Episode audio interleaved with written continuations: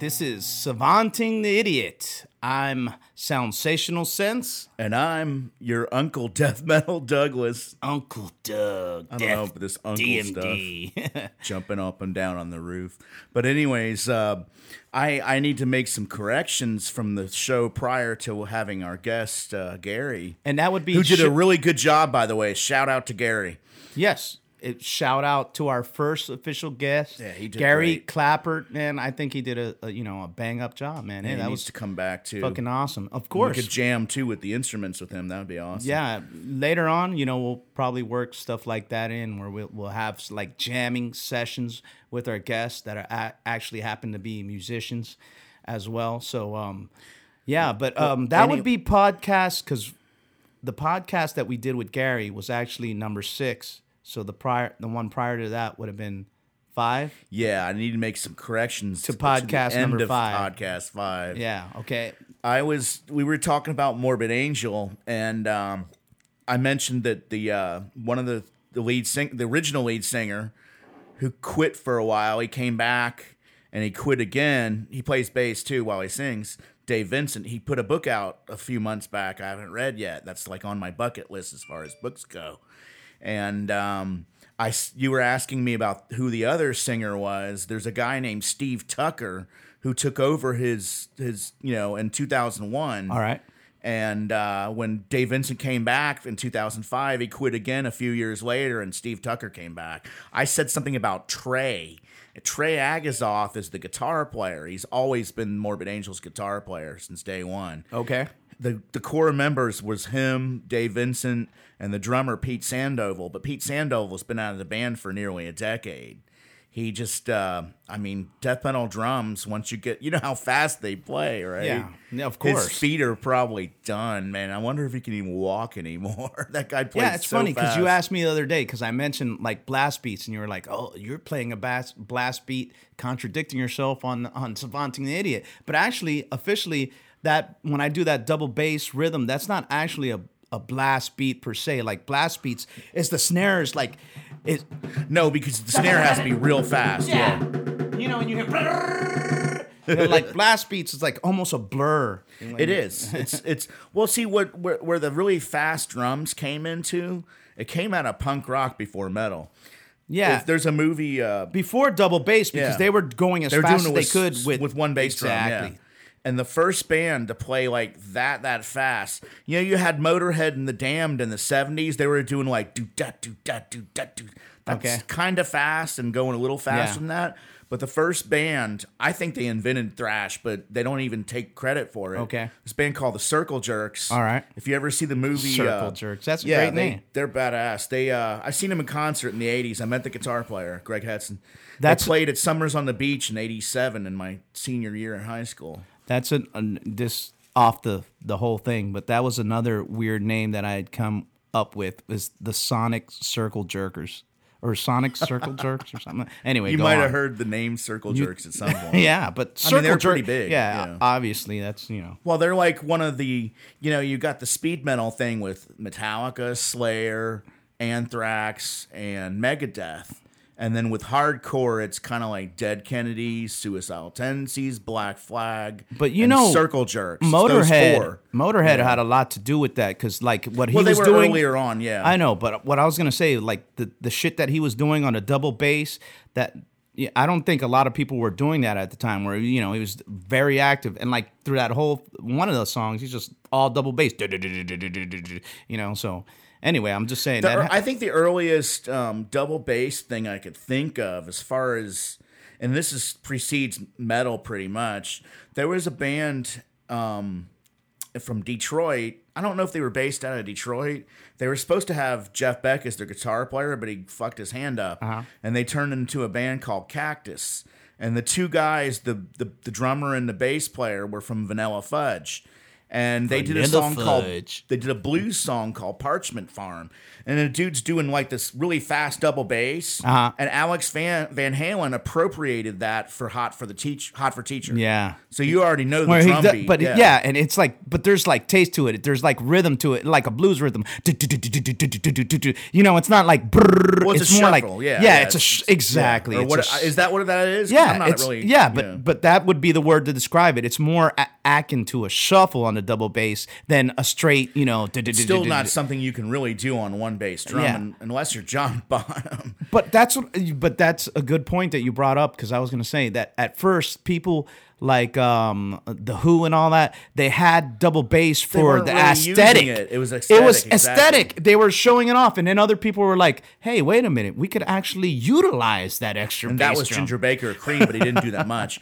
No, here's the funny thing about Keith Moon is he had that giant drum kit with the two bass drums. Uh-huh. All right. You know, like one or two of those rack toms didn't have a shell, didn't have a, a head, because he'd set his beers in it. Oh, He actually used one of the drums to set beers that's in. gold, Jerry.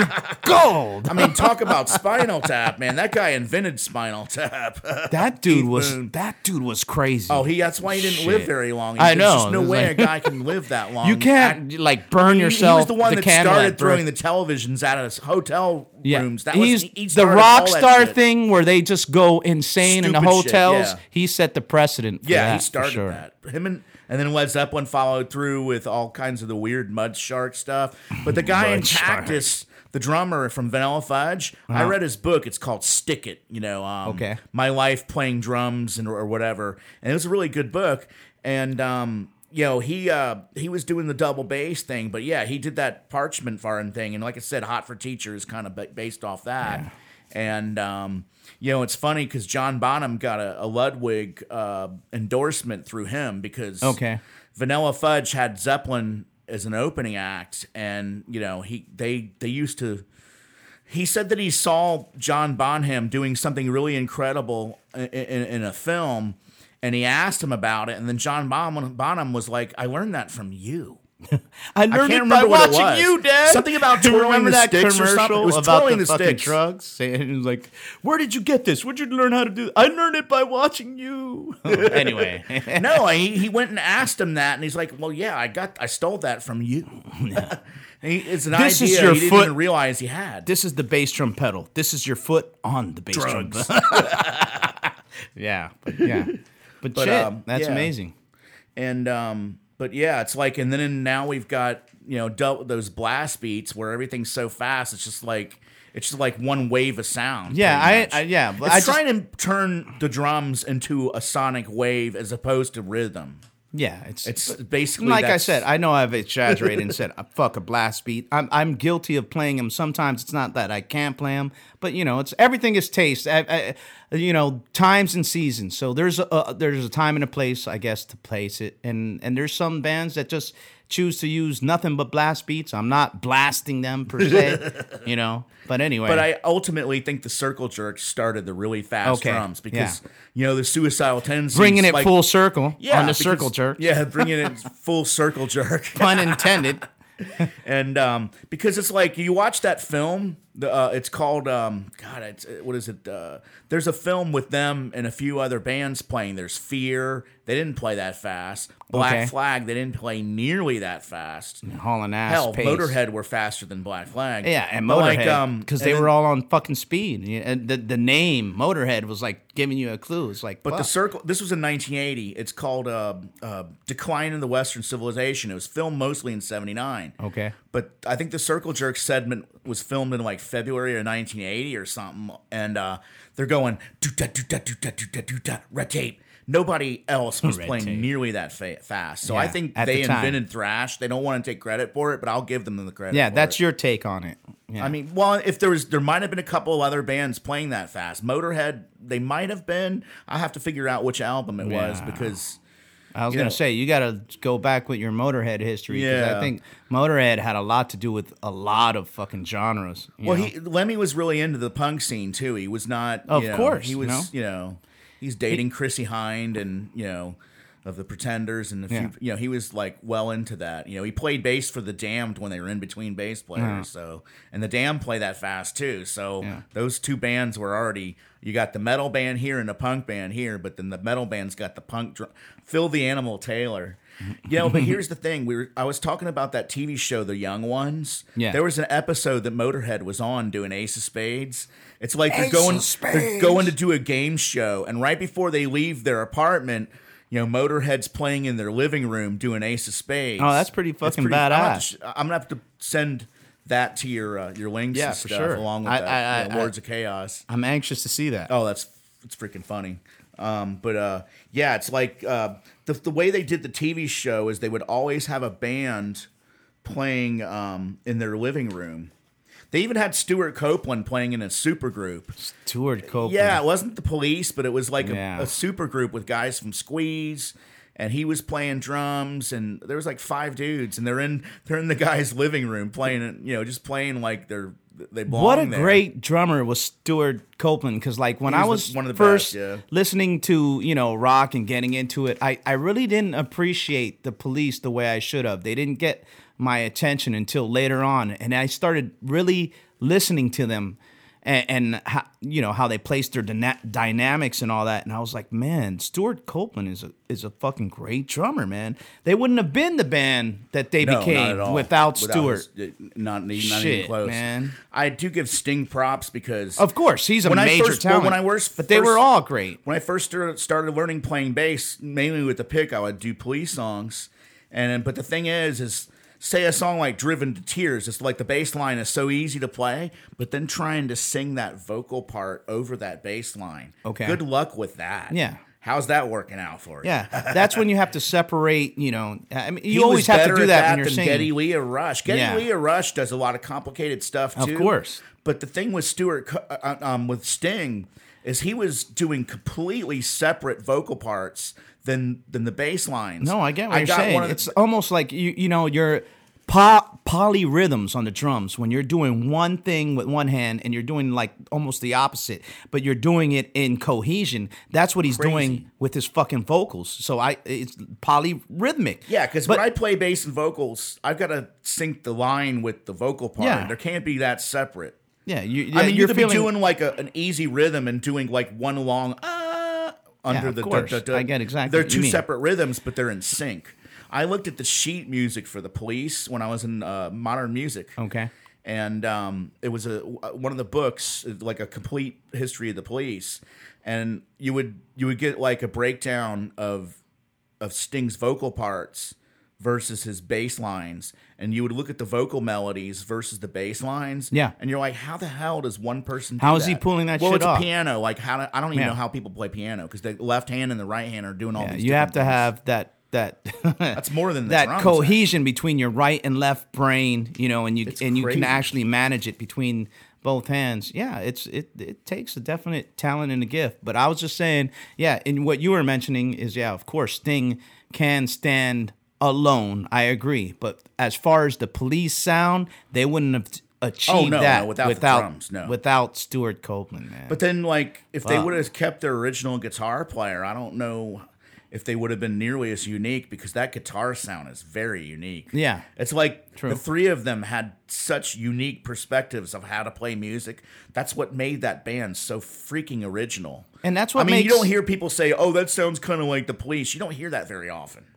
That's a good point that you like that. you make because I've never heard anybody compare any band personally. I'm not. I'm not saying it doesn't happen, but okay, I've you're a a musician. few. I've Yeah, but I've few. never really heard anybody saying, "Oh, this band sounds like the Police," or "This Well, band there was a like couple Police." instances like Rush when they were doing um, signals. Okay. Uh, people were saying like uh, they were sounding like the police on New World Man with the drum rhythms and stuff. Mm-hmm. Like Neil Peart took some of Stewart Copeland's drum parts and, and integrated that into Rush. Yeah, but, e- e- But every drummer you know, does of that, course, you know. why not? of course, because drums, like anything, man, any instrument is just i- i- is a vocabulary, and every beat is like a word, you know, per se, or every sound or whatever. So everybody assimilates these different, you know letters and phrases and all that. And you and what you do as an individual is you take all these in that's like learning the alphabet and you learn how to arti- articulate that on your own. It's Yeah. what makes you original.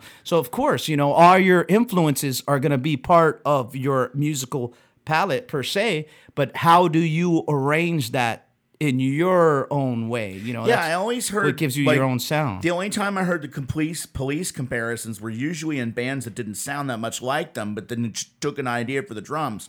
Do you? I don't know. This is a little before your time too. There was a band called Missing Persons, and they had I've heard Terry. that Ba- name. Hmm. Well, they had Terry Bozzio playing drums, and he's up there with Neil Peart and Stewart Copeland. I think Okay. he's like in that top five, All right. ten drummers. john bonham as well And uh, him and uh, you know uh, Bill Bruford from Yes with the with the rim shots. Yeah And um, yeah, his snare sound has been sampled a lot. Of course. But um, you know, Stewart Copeland and Bill Bruford have the really unique snare sound. I think because it has something to do with that traditional grip.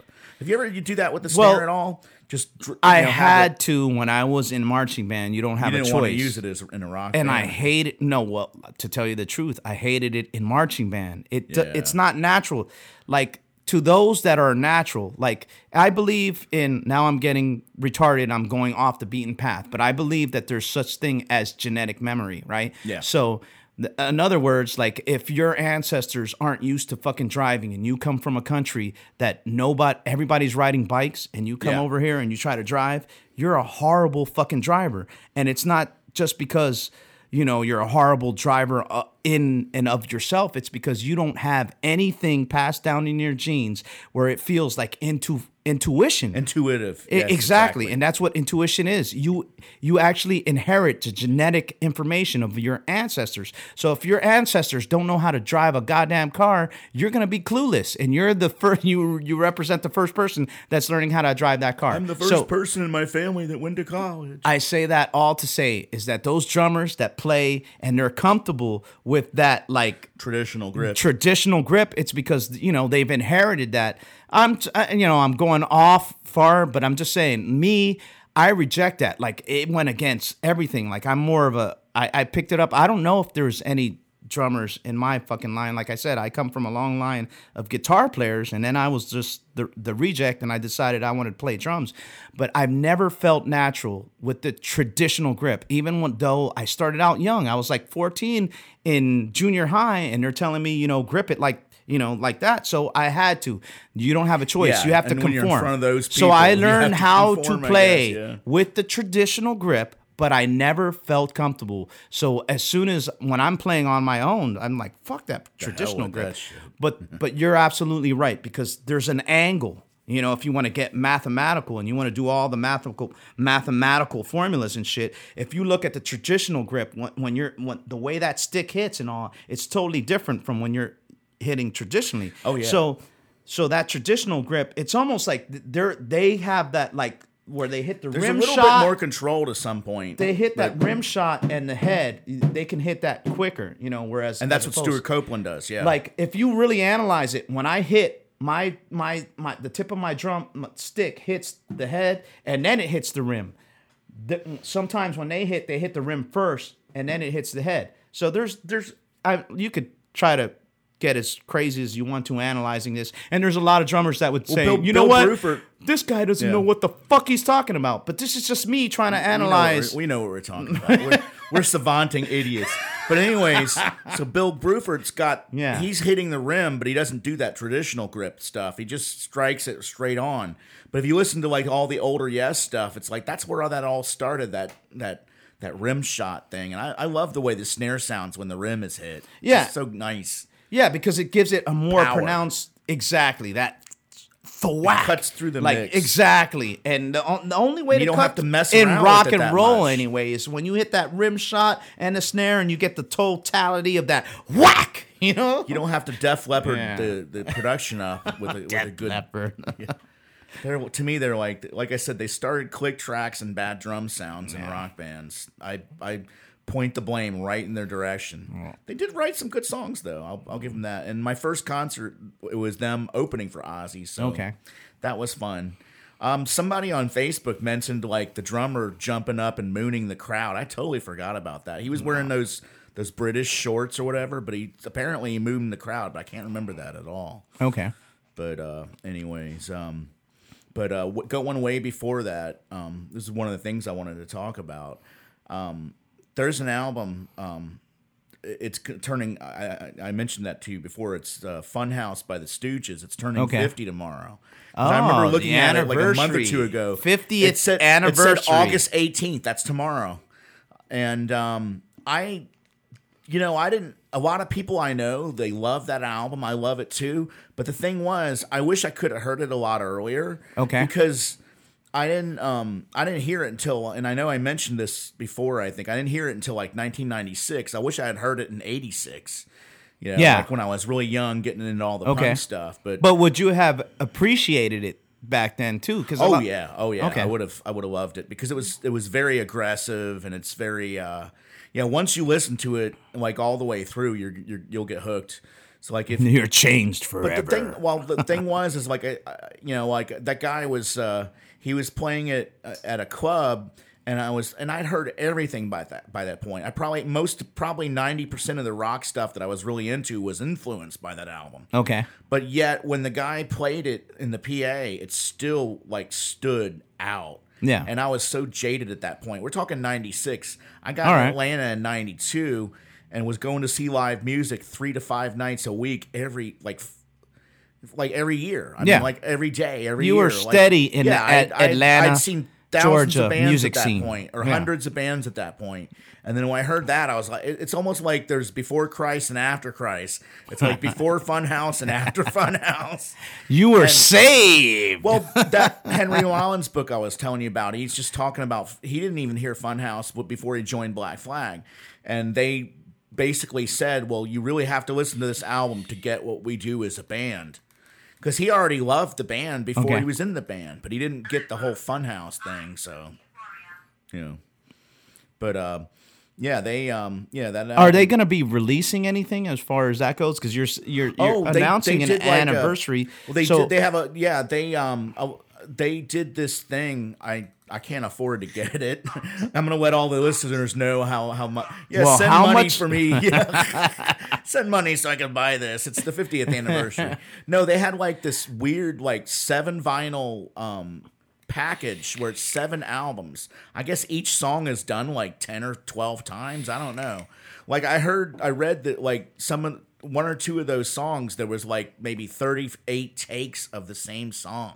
38 ta- and but I can't imagine that. but uh, uh, they're publishing that as far as like you could hear all 38 takes. I don't Is that what you're saying? Well, I, I don't think it's every take of that particular song, but I, I think the it's like s- supposed to be like seven or eight vinyl albums, and then I think the CD version of it is like maybe four CDs or five CDs. Okay. It's like a box set for one freaking album. They did that with Pet Sounds of the Beach Boys. all right. It's like some of these like iconic quote unquote albums, they get these treatments where like the fanatics, the ones that have you know better real money, I guess, can go The out and buy that stuff. Yeah, I mean, but uh, I wouldn't mind ha- at least hearing parts of it. I bet you one. I think it, I don't know if it's out yet or if they're waiting for the ash. The birthday of the album is tomorrow. Okay. which is the 18th. Cause Yeah, because you were saying Yeah, it's the 50th exactly. anniversary. Yeah. And that's why I asked you. I was like, are they releasing something tomorrow? Like it's a big. I think this vinyl thing has been out for a couple of months and, to Mm-hmm. anticipate the birth. Okay, so they already anticipated it and they're like, you Well, know, we're I already I'm getting thinking- ready for the 50th anniversary. usually these things that aren't people the, the birthday lasts like the entire year you know Yeah. it's like wow it's been around for 50 years but you don't like mention the actual date Okay. but I, I looked it up on wikipedia i saw that it was on the 18th i was like damn man that's when the actual date of the album came out you know and how much did you say they're asking for that? i or don't know I, Oh, I so you didn't mention I that. think You the were just anticipating an was- astronomical amount. You're like, okay. there was a guy I'm on, taking donations, by the Oh, way. yeah, I We'll- should. I should start like a GoFundMe so I can buy this yeah, fucking we're gonna put a donation button attached to this. Go fund Death Metal Douglas. He has to ride the bus and he needs the Stooges albums. but um, And he'll tell you what it's like. You don't have to buy it for yourself. You know, invest in Doug. I do all he'll, the work yeah, you. he'll do all the work. So it, will be well be- worth. does more before 9 a.m. than the rest of you put together a year past tenfold. Oh, good stuff. But um, the funny thing is, yeah, it's like, uh, but yeah, it's like um, they, yeah, a lot of times they do these box sets things. Like All they did that for Pet Sounds of the Beach Boys, and it's like a big thing. Like they had this one CD where it was just all the vocal parts without the music for Pet Sounds on the Beach Boys. All right. because they were even doing that in the '60s, separating the vocals. That would drive me Yeah, that's fucks. A little too, Knucking yeah, well, fucks. you're well, you have to be one of those types of Yeah. fanboys, and I am to a point, but not Yeah, that I far. I like way too many things to go that far. No, but yeah- yeah, of course. It's-. Now with Funhouse, I still want to hear the, the other versions of these songs. I don't want to hear 38 takes of one tune per se, but Speaking of the bit Beach Boys, with your particular project with Head Cave, you actually have some um, sound bites of of Manson. So, and which I thought were fucking great. This is fucking genius. And like the Manson, that dude, and, and Yeah, and, you well, know the expression where he's like, oh blah, and your children, blah blah. The ways that that's a great fucking sound bite. But what what I'm trying to lead to is like, they're gonna have be you- coming right after you. yeah, your children. And and but what I was gonna say about that is like, um, the Beach Boys connection. uh, exactly. That's where I wanted to get the to. drummer How who much do you know about the Beach Boy connection to Manson? Well, here's the thing. Charles Um, Manson. Somehow Charlie Manson knew the producer, I guess Terry Melcher. I don't know much about him, but legend has it, right? okay, Um, the legend. yeah, really. Manson already had all these girls in the ranch and all kinds Yeah. of drugs going, so a lot of people kind Okay. of already started knowing about his, you know, functions or whatever you want to call Mm-hmm. them. And um, so somehow, um, I guess he hooked uh, Brian, um, Dennis Wilson. The, you know, the Beach Boys. The, there was Brian Wilson, the main songwriter. Yeah. There was Carl Wilson. He was Mm-hmm. the guitar player. He sang. And um, you know, Brian was the bass player when the band started, and then they had a drummer right. named Dennis Wilson. And Okay. then Mike Love is the singer, and Al Jardine is the other guitar player. Yeah. So it's it's three Wilson guys. So Dennis Wilson, the drummer, and supposedly I don't know how it worked out with Terry Melcher, but like they had that house. Terry Melcher owned a house that um, you know they were partying at, and then Manson went and killed everybody in the house. But of course, it was Sharon Tate and all those Yeah. people, and you know the rest we all know. Or Yeah, you know, well, Quentin Tarantino just made a movie, which you know it had fucking Brad Pitt actually won an Emmy or something off that movie. I don't know if you saw that movie. What's the Oh, goddamn wait, name of that?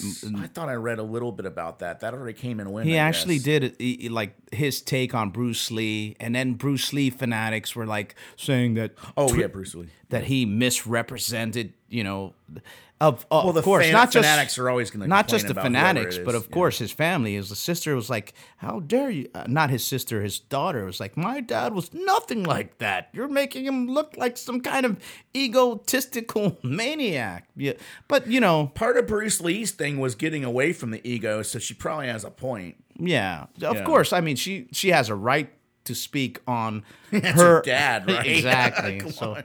I'm I not. feel real bad for the mom too because But she at lost the her same husband, time, but she lost her kid in that freaking Crow movie with the bullet and stuff. well, too. It's you've heard of such a sad. You've heard of the curse, right? That they that Yeah. the Chinese fucking mafia said that you know you and all of your heirs will be destroyed for your betrayal. You know, well, there's a there's.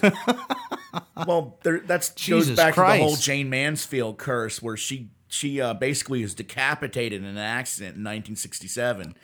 And uh, we're yeah we're going way off topic, but it don't matter. But Yeah. anyways, so she like um, supposedly Anton LaVey, the guy that started the Satanic Church, he put he Mm-hmm. did not like he was fucking around on his wife and he was doing James Mansfield. I mean, Wait. he was doing Marilyn Monroe hold in on. the 50s. That's a surprise. A, a Satanist would be fucking around on his wife. That's that's weird. I could barely like really- I could barely stomach that concept. Not. Yeah, well, I mean, how yeah, many I mean those do you know? motherfuckers Yeah. are like uh, fucking orgy maniacs with OTO and and who set the precedent for that? Aleister Crowley, you know, and all Oh, of his he was sex terrible. Was magic. way- no, Anton LaVey had a lot more honor than Crowley. Yeah. but anyways, Anyway, LaVey, yeah, let- reel it back in. he didn't like he didn't like the the boyfriend that Mansfield was cheating on her husband with. Okay. or no way, he she was already divorced and she had a new boyfriend. He was a lawyer. So he put a curse on that guy so he would die. Unfortunately, when he died, she was in the car with him and had her head cut off. Damn. I saw this. Um, Which you reel it back in into curses, where it's like so Curses, exactly. spooky that Anton LaVey put a curse on him. that yeah. you hear about these curses and then they come to fruition, and you're like, "Fuck, there might be something about this curse shit." You Well, know? it's you know life isn't that random. There's patterns here and there. yeah, there's But um, definitely. then you got these sayings like I saw this on Facebook yesterday. It's just like I hate this freaking saying. I mean, you might like it, maybe other people do, but it usually it comes out of the mouth of a uh, of an idiot. All right. Everything happens for a reason. Oh yeah, Yeah, that's as c- the- profound as That's a so freaking- cliche and It's and- cliche. It's profound as profound as, a, as an ass pimple. Yeah, it's true. I mean, if you want to go into the semantics of the Big Bang and the universe starting from, you know, almost nothing into exploding into everything and and then the Christians, you know, they want to measure the sun to the earth and that's their argument. They're like everything happens so perfectly, how could there not be a god? I'm Oh, not and saying then the astrology bullshit, trying to push that into science. Fuck that. Yeah, and then there's that because there. But you know what? I actually, well, I j- I'll, I'll say about astrology. What their basis is, they're like saying that. Ass. No, I'm not. They're not. Keep going. I'm not saying their basis is ass, ass, ass so big you can see it from the front. But no, I'm saying is I You got that big ass. just a point. Just in for this is just towards the science of astro- astrology because a lot of people think it's hocus pocus. But I I was looking at that the other day and thinking there's an element of science to it because if it, it they say that we're 90% water, right? And if Yeah. we're 90% water, we, we are subject to a magnetic influence and and the reason why that they, they call lunatics lunatics is because for some reason people go batshit crazy when there's a fucking full moon. But what what else happens on a full moon? The tide, you know, the moon is so close to the earth or whatever, it actually affects the fucking ocean and and the tide goes up or whatever. So that's the same thing that happens to us. All the water that's in our fucking body gets affected by the magnetic pull of the fucking moon. So some people lose their fucking shit and they don't even know why when there's a fucking full moon, which probably leads to the, the all those things about werewolves or, or- or- and all that shit. Werewolf in London. So all I'm trying to uh, say, yeah. So th- so what I'm trying to say is I can actually understand that there's a basic element to science behind astrology, meaning that the stars out there Well, yeah, it's involved can- with astronomy, which makes it somewhat legit. can to a point. actually affect you know they can actually have an effect on what's going on down here and then of course if your molecules are being pulled one way or another you might act in a certain way i'm not saying that that dictates that you could say oh yeah a taurus is going to do this or an aries is going to do this or a gemini you, uh, you uh, that's what they say you can defy says you're going to have a really wonderful week. And You you're going to can make def- a lot of money this week, and you're going to do this, that, and the other. I'm not saying that far. You know, you can you can defy your stars, but what I'm trying to say is that I, I felt the same way you did initially, where oh that's just poppycock and astro- astrology is just fucking insanity. But there's there is one little like a, grain of fucking science in that. And like I said, I just stated that it's that the moon literally pulls on water, and we're and and you see it by the ocean. So Yeah. and we're not any different. So that's why there's that people get fucking crazy when there's a full moon because all the water in your body starts to get magnetically pulled by the moon, and, and some people just can't.